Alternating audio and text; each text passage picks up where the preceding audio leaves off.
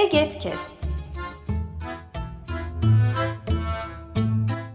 Bu yayın Eğitimde Görme Engelliler Derneği tarafından hazırlanmıştır.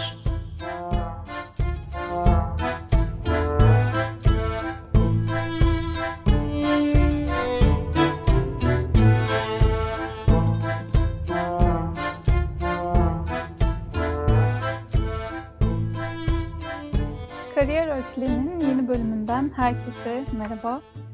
Ee, bu seride biliyorsunuz farklı farklı kişilerin farklı kariyer alanlarından deneyimlerini dinliyoruz.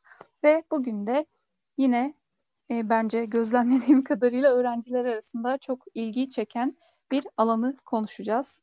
Sosyal hizmetleri konuşacağız ve e, o sanal konuğum hoş geldin. Hoş bulduk, merhabalar. Evet. Bugün bence konuşacağımız çok şey var. O zaman istersen öncelikle bir seni tanıyarak başlayalım hızlıca bir giriş yapmış olalım. Tabii. E, Ben 1995 Ankara doğumluyum. E, İlk ve ortaokulu bir Körler Okulu'nda, liseyi e, bir Anadolu Lisesi'nde okuduktan sonra e, 2014 yılında Ankara Üniversitesi Sosyal Hizmet bölümünde e, eğitim almaya başladım ve 2018 yılında mezun oldum. E, Öğrencilik yıllarımdan itibaren sivil toplumda aktif olarak çalışmaya gayret gösterdim. Farklı sivil toplum örgütlerinde e, çeşitli görevler aldım. E, aynı zamanda da 2020 yılının Haziran ayından itibaren de Aile ve Sosyal Hizmetler Bakanlığı'nda sosyal çalışmacı kadrosunda görev yapıyorum. Evet, çok güzel. O zaman hemen mesleğe dair konuşmaya başlayalım. İlk önce e, bu mesleği seçim sürecinle ilgili e, neler söylersin? Sen nasıl seçtin? E, nasıldı o süreçler? Biraz bundan bahsedebilir misin?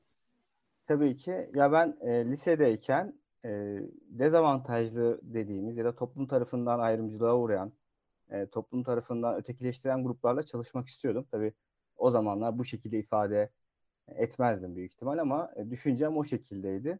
Ve e, buna dair de aklımda e, PDR vardı, psikolojik danışmanlık ve rehberlik. Beraber işte sınavlara hazırlandığımız arkadaşım da bir gün bana ben sosyal hizmet okumak istiyorum demişti.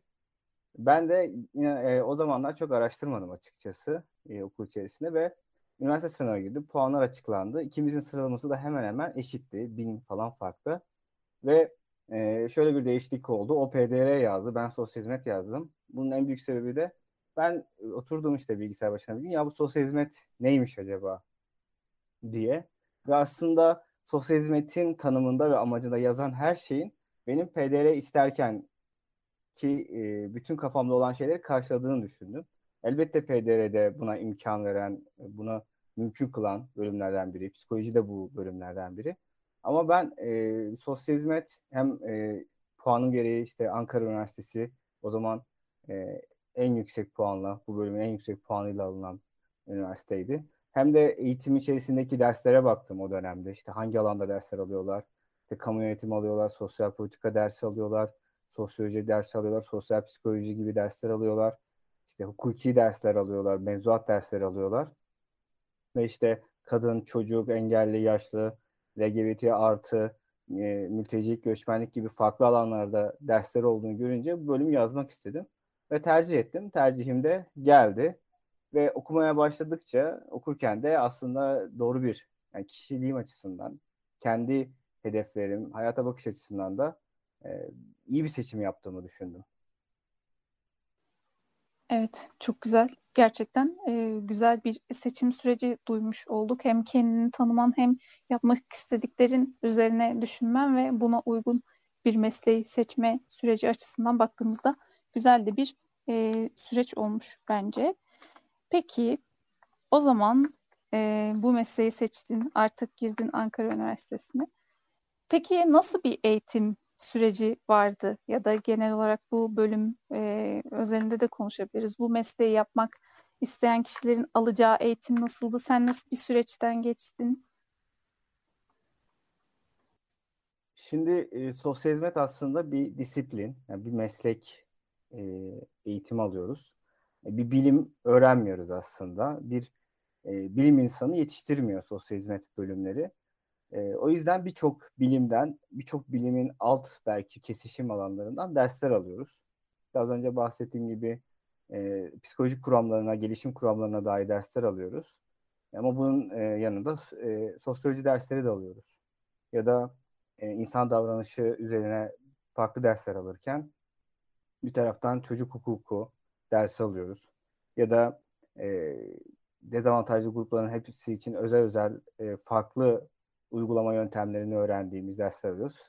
Bireysel müdahale dışında grup uygulamaları ve toplum uygulamaları e, yürütebilmek için bu kanaldan dersler alıyoruz. İşte toplumla çalışma ya da grupla çalışma üzerine dersler alıyoruz. E, hem sosyal hizmetin kendi dinamikleri, kendi mesleki kuramları, kendi mesleki kuralları var. E, kendi bakış açısı var. Buna dair dersler. Hem de bu bakış açısını, bu du, e, mesleki duruşu destekleyecek farklı bilimlerden farklı dersler alıyoruz ve e, bu işin sadece bir kuramsal boyutu, bir de bunun beceri boyutu var. Beceri boyutu da daha çok staj uygulamalarıyla sağlanıyor ve belki de yani sosyal hizmet bölümü ülkemizde en çok staj uygulaması yapılan bölümlerden birkaç tanesi olabilir diye düşünüyorum. Peki o zaman eğitimden böyle bahsetmiş oldun. Peki buradan mezun olduktan sonra nerelerde çalışabiliyorlar? Belki de herkesin ilk aklına gelen işte Aile ve Sosyal Hizmetler Bakanlığı ismini doğru söylediğimden emin değilim tabii. Çok sık ismi değişen evet, bakanlık. evet. Belki de ilk aklımıza gelen e, yerlerden biri ama dediğin gibi çok disiplinli ve belki birçok alanla da aslında kesişen yanların olduğu bir e, çalışma alanı olduğu için eminim ki farklı farklı iş alanları da var. Nerelerde çalışabiliyorlar? Yani kamu olarak bakarsak en çok e, Aile ve Sosyal Hizmetler Bakanlığı'nda e, farklı noktalarda birçok yerinde çalışabiliyor sosyal hizmet mezunları. Bunun dışında Sağlık Bakanlığı'nda hastanelerde çalışıyorlar. E, zaman zaman tıbbi sosyal hizmet birimleri oluşan hastaneler var. Zaman zaman da psikiyatri e, bölümlerinin içerisinde çalışıyorlar. E, sosyal inceleme yapmak için. Gençlik ve Spor Bakanlığı'nda e, çalışıyorlar. Adalet Bakanlığı'nda çalışıyorlar. Burada çocuk ve medeni kanunla ilgili davalar işte boşanmadır, velayettir bu tarz şeylerde çalışabiliyorlar. Şimdi bir de adli destek hizmetleri diye bir birim kuruldu Adalet Bakanlığı'nda. Orada aynı zamanda çalışabiliyorlar. Emniyet yani İçişlerine Bak Bakanlığı'na bağlı emniyette sosyal hizmet uzmanları var. Göç idaresi gibi. Ee, yine yani kısacası kamuda dezavantajlı gruba ya da farklı kesimlere, tüküleştiren kesimlere hizmet veren birçok noktalarda e, görev yapabiliyorlar. Evet. Peki e, birçok alandan söz ettin ama bunu biraz daha e, senin çalıştığın e, kurum, bakanlık özelinde de konuşup hani en azından o kısmı daha da bir e, somutlaştıralım istedim. Peki sen şu an neler yapıyorsun görev yaptığın e, bakanlıkta, birimde? Şöyle, Aile ve Sosyal Hizmetler Bakanlığı'na bağlı birçok yapı var. Yani birçok genel müdürlük var ve bunların altında da farklı yapılanmalar var. Bir kuruluşlar var. E, bu kuruluşlar işte e, sevgi evleri dediğimiz e, ya da rehabilitasyon merkezleri dediğimiz birçok kuruluş var. Huzur evleri, işte kadın sığınma evleri vesaire vesaire. Ben e, bir ilçe teşkilatı gibi olmayan ama mini bir ilçe teşkilatı gibi çalışan bir sosyal hizmet merkezinde çalışıyorum. Bakanlık birçok ilçeye veya büyük e, küçük illerde il merkezine sosyal hizmet merkezi açtılar. Bu sosyal hizmet merkezi bakanlığın aslında birçok hizmetinin yürütebilmesi için sahada bulunan bir merkez. Bu merkezde farklı birimler var. Bu merkezin bir yönetmeliği var. Yönetmelik kapsamında çalışıyor. Ve bu merkezin e, görevleri, sorumlulukları, sınırları var. Bu merkez e, sorumlu olduğu, yani mesela ben Pursaklar ilçesindeki Pursaklar Sosyal Hizmet Merkezi'nde çalışıyorum. Pursaklar bünyesindeki tüm olaylar, tüm vakalar, tüm hizmet alanları bu merkez tarafından gerçekleştiriliyor. Ben e, yaklaşık iki yıldır merkezde çalışıyorum ve iki yılda birçok farklı birimde görev yaptım. İşte bir dönem e, kadın yönelik şiddet e, biriminde çalıştım. Çünkü kurum çok yeniydi ve hatta başlarda bir, bir, birkaç alanda çalışmam gerekiyordu. E, iki yıldır kesintisi olarak korumaya muhtaç çocuk KMÇ dediğimiz ya da koruma ihtiyacı olan çocuk diye daha doğru bir söylemle söyleyebileceğimiz alanda çalışıyorum. E, bunun yanı sıra dönem dönem eğitim ve danışmanlık hizmetleri diye bir birimi oluyor. Dönem dönem orada çalıştım. E, şu an hala hazırda korunma muhtaç olan çocuk ve sosyoekonomik desteklenen yine çocuk üzerinden bir e, ekonomik bir ve sosyal desteğin sağlandığı birimlerde çalışıyorum. E, şu an burada görev yapıyorum. Ne yapıyorum? E, çocuklarla genelde görüşme yapıyorum. Bu çocuklar zaman zaman işte aileler tarafından belki bireysel başvuruyla gelebiliyor. Bakanlık tarafından işte mahkemeye ulaşmış, hastaneye ulaşmış, emniyete ulaşmış, e, herhangi bir şekilde kamunun bir noktasına temas etmiş çocuklar hakkında benden sosyal inceleme raporu talep ediliyor.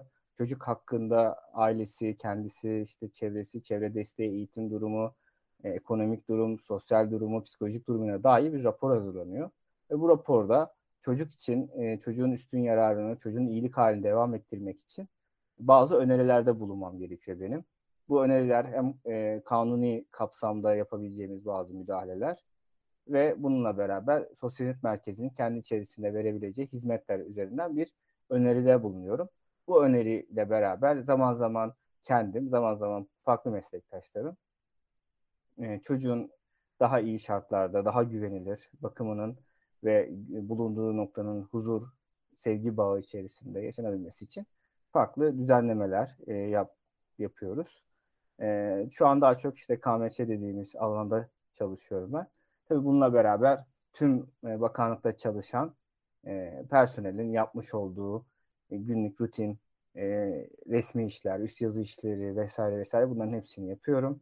E, ve meslek elemanı dediğimiz bakanlıkta çalışan psikolog, psikolojik danışman, e, sosyal hizmet uzmanı, e, çocuk gelişimcisi, işte öğretmen arkadaşlarımızın bazı danışmanlık tedbirleri oluyor. Bu Milli Eğitim Bakanlığı'nda da var bildiğim kadarıyla. O danışmanlık evet. tedbiri olan dosyaları takip ediyoruz ve görüşmelerini yapıyoruz. E, genel olarak ben e, bakanlıkta şu an bu hizmetler içerisinde çalışıyorum.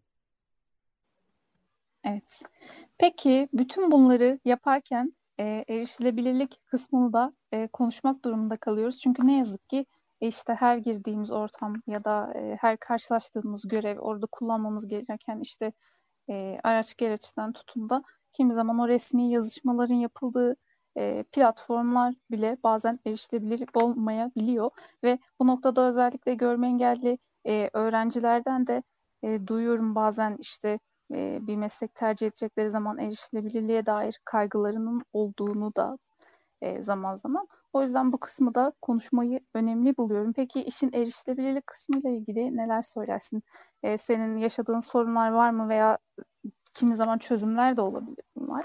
Buna dair de dinlemek isteriz.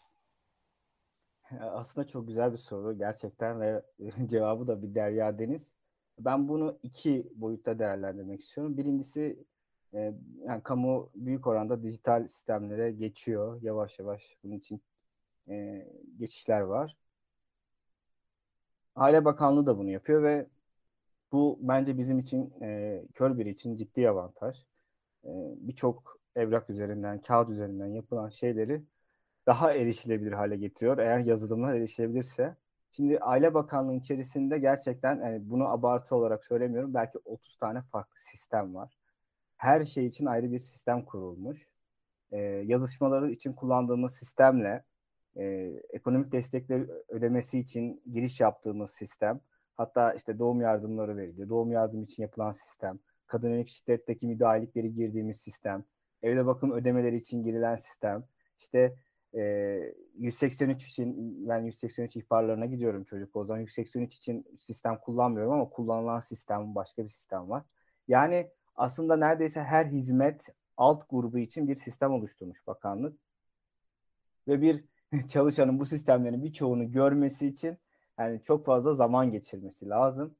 E, bunların hangisini erişebilir, hangisini değil diye. Ama bir değişim var. E, işte YBS dediğimiz yönetim, yönetim bilişim sistemi e, sistemi vardı bakanlığın. Java altyapısıyla yapılan bir sistemdi ve bir kör için kesinlikle erişilebilir değildi. E, kör olmayanlar için de erişilebilir değildi bu arada. Yani insanlar bayağı çıldırıyordu yani sistem başında bazı noktalarda e, bakanlık ABS dediğimiz aile bilgi sistemine geçti. Aile bilgi sistemi %100 erişilebilir diyemem ama %80-85 oranında yeni bir sistem. Elbette hatalar var. Elbette bazı şeyler tam oturmamış. Ama ben e, iki aydır, üç aydır ABS sisteminin farklı modüllerini kullanıyorum ve birçok modülünü kullanabildim. İşte daha önce E-Devlet modülü var. E-Devlet üzerinden yapılan başvuruları görebildiğimiz ve o başvurular üzerinde işlem yapabildiğimiz. Ben onu iki yıldır sürekli kullanıyordum. iki aydır kullanmıyorum. O, o taraf tamamen erişilebilirdi. Üzerine işte e, mal varlığını görebildiğimiz kişilerin başka bir alt sistem var. Solbis dediğimiz. Orada e, başvuran kişilerin ya da herhangi bir şekilde önümüze düşen dosyaların e, işte mal varlığını, gelir durumlarını, işte e, daha önce sosyal yardımlardan faydalandıysa hangi kurumdan ne kadar aldığını görebildiğimiz bir alt sistem var. Bu sistemde bazı noktalarda bazen sorun yaşansa da bu da erişilebilir. Ben bunu rahatça kullanabiliyorum. Bunların bu arada hepsini Nevada ile kullanıyorum. Nevada'nın kullanmamın sebebi JAWS'un biraz e, yani şu anki kullandığım bilgisayarda JAWS kullandığımda bilgisayarın biraz hantallaşma ihtimali. E, ikinci mesele işte son iki, iki aydır özellikle set e, alt sistemini yani set giriş sistemini kullanıyorum. Orada da herhangi bir erişilebilirlik problemi yaşamadım. Birkaç ufak problem var. Bunlarla ilgili de bu arada hani küçük bir rapor hazırladık.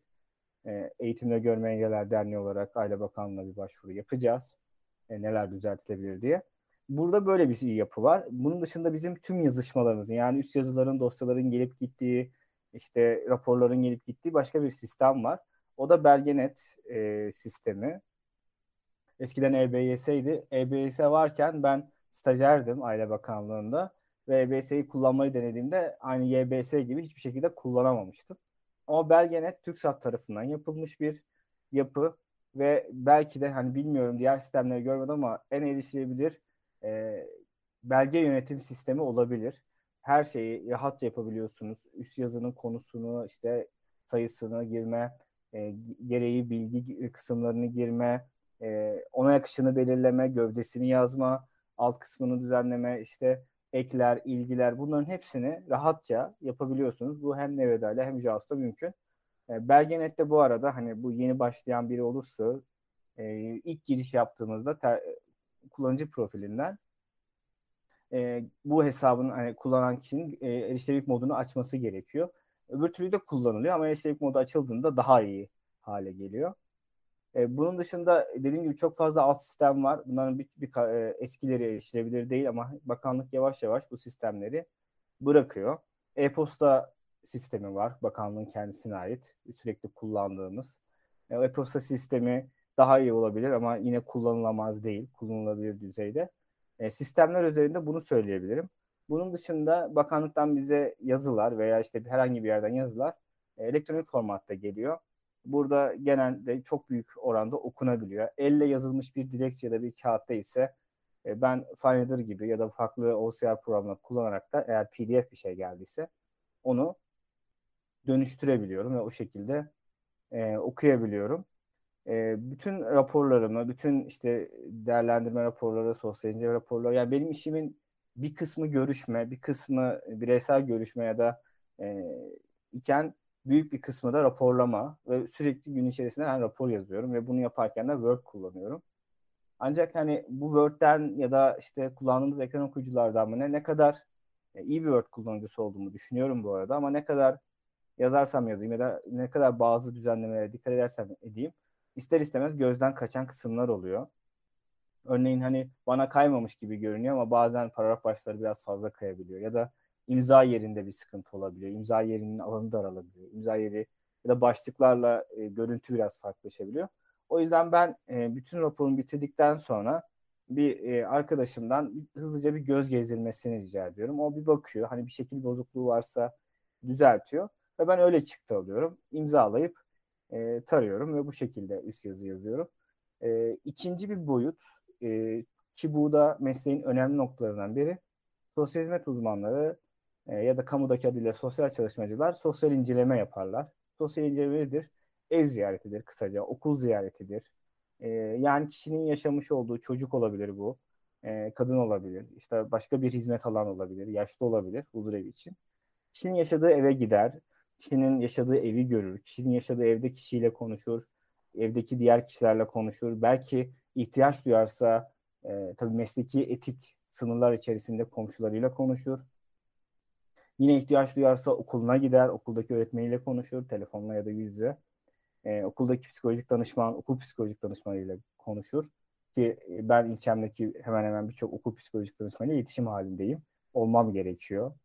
Ee, yani bunların hepsi ve bunun için bakanlık size bir araç ayarlar. Bu araçla gidersiniz. Tabii burada da yani sistemsel erişilebilirliği bir kenara bırakıyoruz. Fiziki erişilebilirlik şartları ortaya çıkıyor. Çünkü bazen köye gidiyorsunuz. Bazen bir sokağa gidiyorsunuz ve hiç daha önce gitmediğiniz bir sokak ve adres bulmanız gerekiyor. İşte bir adres var. İşte şu numaraya şu numara. Gidiyorsunuz bina girişlerini bulmak ya da işte bina içerisinde daireyi bulmak, hiç bilmediğiniz bir eve girmek, hiç bilmediğiniz bir evde işte oturacaksınız, oturacak yere gitmek, insanlarla konuşmak. Şimdi bunlar e, bazen hatta çoğu zaman e, bir kör için erişilebilir olmuyor. Olacağını da hani yakın zamanda ben çok düşünmüyorum. Bunun için farklı yöntemler geliştirmek gerekiyor. E, bildiğim kadarıyla bunun için farklı yöntemler geliştiren arkadaşlarım var. Kimisi e, daha çok sosyal inceleme yapmayacağı görevlerde yer alıyor. Böyle bir tercihi var. E, ben buna saygı duyuyorum. E, ve belki yarın bir gün benim de belki tercih etmem gerekecek bir şey. Daha çok kurumda bireysel görüşmeni yaptığı, daha çok kurumda e, kaldığı işler e, talep ediyorlar amirlerinden. Ben şu an e, biz genç ve aslında bir taraftan da e, kalabalık bir ekibiz. E, yani birlikte çalışabilen kalabalıktan bahsediyorum. Fazla meslek elemanı var anlamında değil. Biz genelde hani benim dışımda da e, bir veya iki kişi bir dosyaya gitmeyi tercih ediyoruz. Bunu bu arada herhangi bir işte kör olmayan kişiler de tercih ediyor. Yani ben çoğu zaman görüyorum iki kişinin e, beraber çıktığını. Buradaki amaç şu aslında ben bu, şu açıdan doğru buluyorum. Bir kişinin gözden kaçırdığını bir diğeri fark edebilir. Çünkü bizim için çok ayrıntı şeyler çok önemli oluyor. Bir diğerinin unuttuğu şeyi bir diğeri sorabilir diye genelde bir iki kişi çıkmak tercih ediliyor. E, iki kişi de dosyalarını alıyor. Ben de o yüzden genelde e, incelemeye çıkan ve işte beraber çalıştığım arkadaşlarımla çıkıyorum. Hem onların dosyalarına hem kendi dosyalarına gidiyoruz. Ve hem onların dosyaları hem kendi dosyalarımı yapıyoruz. Ben o görüşmelerde de katılıyorum. O görüşmelerde de işte görüşmeyi yapıyorum. Yani birlikte yapıyoruz görüşmeleri. E, döndüğümüz zaman o kendi dosyalarının raporlarını yazıyor. Ben kendi dosyalarımın raporlarını yazıyorum. Zaman zaman da fikir alışverişinde de bulunmak gerekiyor. Çünkü gerçekten hani bu alanda çalışan veya bu alana yakın olan çalışan insanlar bilecektir. Bazen göremediğimiz, fark edemediğimiz ya da acaba bu nasıl yaparız dediğimiz şeyleri bir başkası görebiliyor. O yüzden fikir almak, bir başkasının fikrine ihtiyaç duymak bence önemli bir şey. Bu mesleki anlamda e, yetkin olmamayı gösteren bir şey olduğunu kesinlikle düşünmüyorum. E, fikir almak demek o fikrin tamamını yerine getirmek demek değil ama farklı bir bakış açısı önemlidir. Yani kısaca söyleyebilirim ki e, iki tane erişilebilirlik boyutu var. Birincisi sosyal inceleme yapmak için gidilecek olan fiziki mekanların zaten hemen hemen hiçbir erişilebilir değil.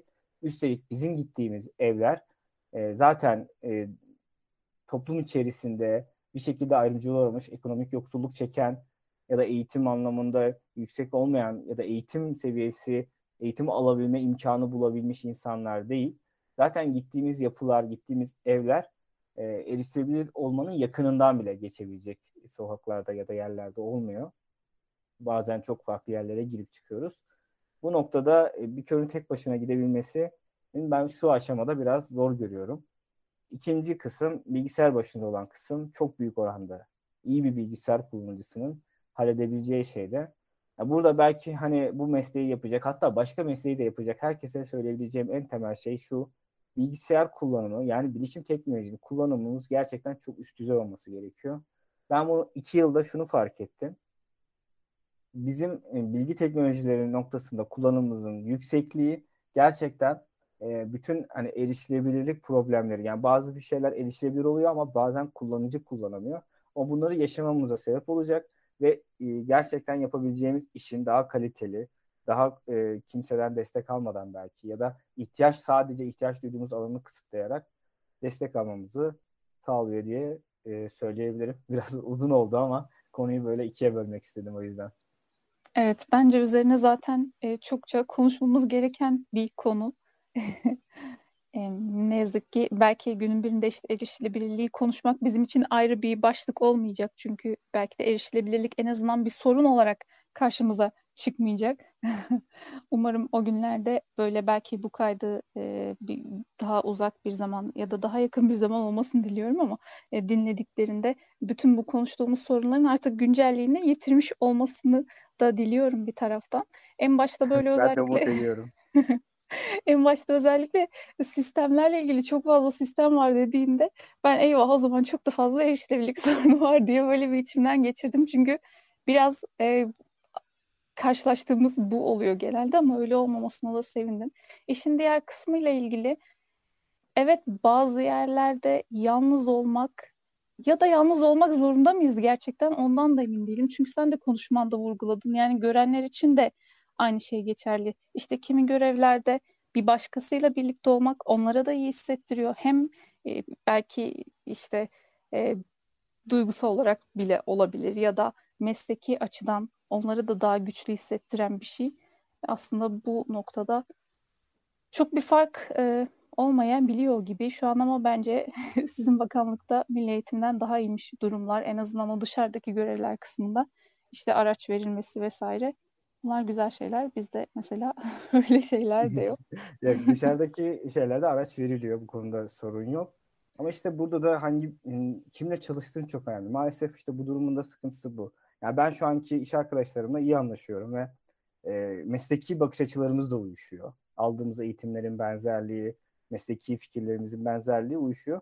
Ama tam tersi de olabilirdi. Ben e, mesleki bakış açımın uyuşmadığı insanlarla da aynı yerde olabilirdim. Ve o zaman o insanla e, bir incelemeye gitmeyi ister miydim? Sanmıyorum. Çünkü ben insana saygı göstermek, insanın e, yargılamamak ve e, bir şekilde e, bu tarz şeyleri önemsiyorum ama biliyorum ki e, meslek hayatımda fark ediyorum ki yani belki bu bütün her yerde geçerli. E, çok daha üstten bakıcı, yargılayıcı, sorgulayıcı, hesap sorucu görüşme yapan ya da bu şekilde iletişim kuran insanlar var. Ve ben böyle bir insanla mesela inceleme yapmak istemezdim. E, ama işte bu bir sistem, yani bu bir çözüm değil aslında. Şu an bunu söylemek istiyorum. Yani benim sosyal incelemeye gidiş şeklim bir çözüm değil şu anki mevcut durumdaki bir e, kullanabildiğim ya da var olan bir avantajım. E, o da şu anki insanlarla e, biraz anlaşma düzeyimle alakalı ya da anlaşabilme düzeyimle alakalı. E, ama bugün yarın başka bir yerde çalışırım ve o yerde başka şeyler olursa belki ben de sosyal incelemeye e, belki de büyük ihtimal çıkmak istemeyeceğim ya da çıkmayacağım görevler talep edebilirim. Böyle bir ihtimal yüksek.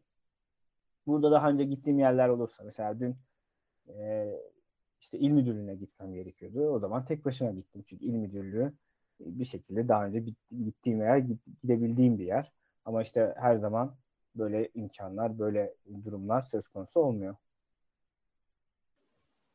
Evet kesinlikle şu an e, var olan durum belki bir avantaj dediğin gibi ama bunun e, tam zıttıyla da karşılaştığın zamanlar olabilir. Ne yazık ki e, dediğin gibi bu bir çözüm değilse de şu an var olan durum ne yazık ki bu şekilde. Umarım buna dair de e, farklı çözümler zamanla gelişebilir e, bir şekilde. Belki bunları konuşmadığımız günler de olacaktır diye umuyorum şu anda. Ben bayağı umutlu oluyorum. ben de. o zaman Birçok konuyu konuştuk aslında. Bence şu an bu e, yayını dinleyen biri alana dair birçok konu hakkında böyle dolu dolu bilgiye sahip olmaya başladı. Ve belki de şu an dinleyicilerimizin büyük bir kısmı bu alana yönelmek istediği için, bu alanda kariyer yapmak istediği için ulaştı. E, karşısına çıktı bu kayıt ve o yüzden dinliyor. E, buradan neler söylemek istersin e, o dinleyicilerimize? Bu bölümü yazmayın. bir şey söyleyebilirim. Ya bu aslında belki de kimle e, program yapsanız, kimle bir görüşme gerçekleştirseniz herkesin söyleyeceği bir cümle olabilir artık ülkemizde maalesef. Çünkü ciddi bir e, istihdam sorunu var. Çok ciddi. Bizim alanda da çok yüksek bu. Bunun birçok sebebi var ama hani bu noktalara girmek istemiyorum. E, çünkü şu anki konumuz değil.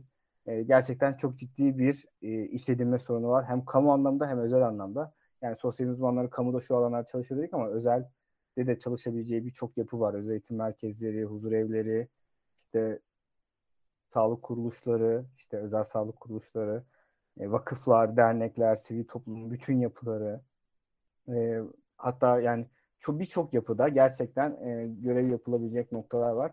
Ama belki mesleğin bilinirliği, belki e, başka şartlar, belki işte eğitimdeki sorunlar ya da bilmiyorum e, başka alandaki problemler ciddi bir istihdam sorunu ortaya çıkarmış durumda.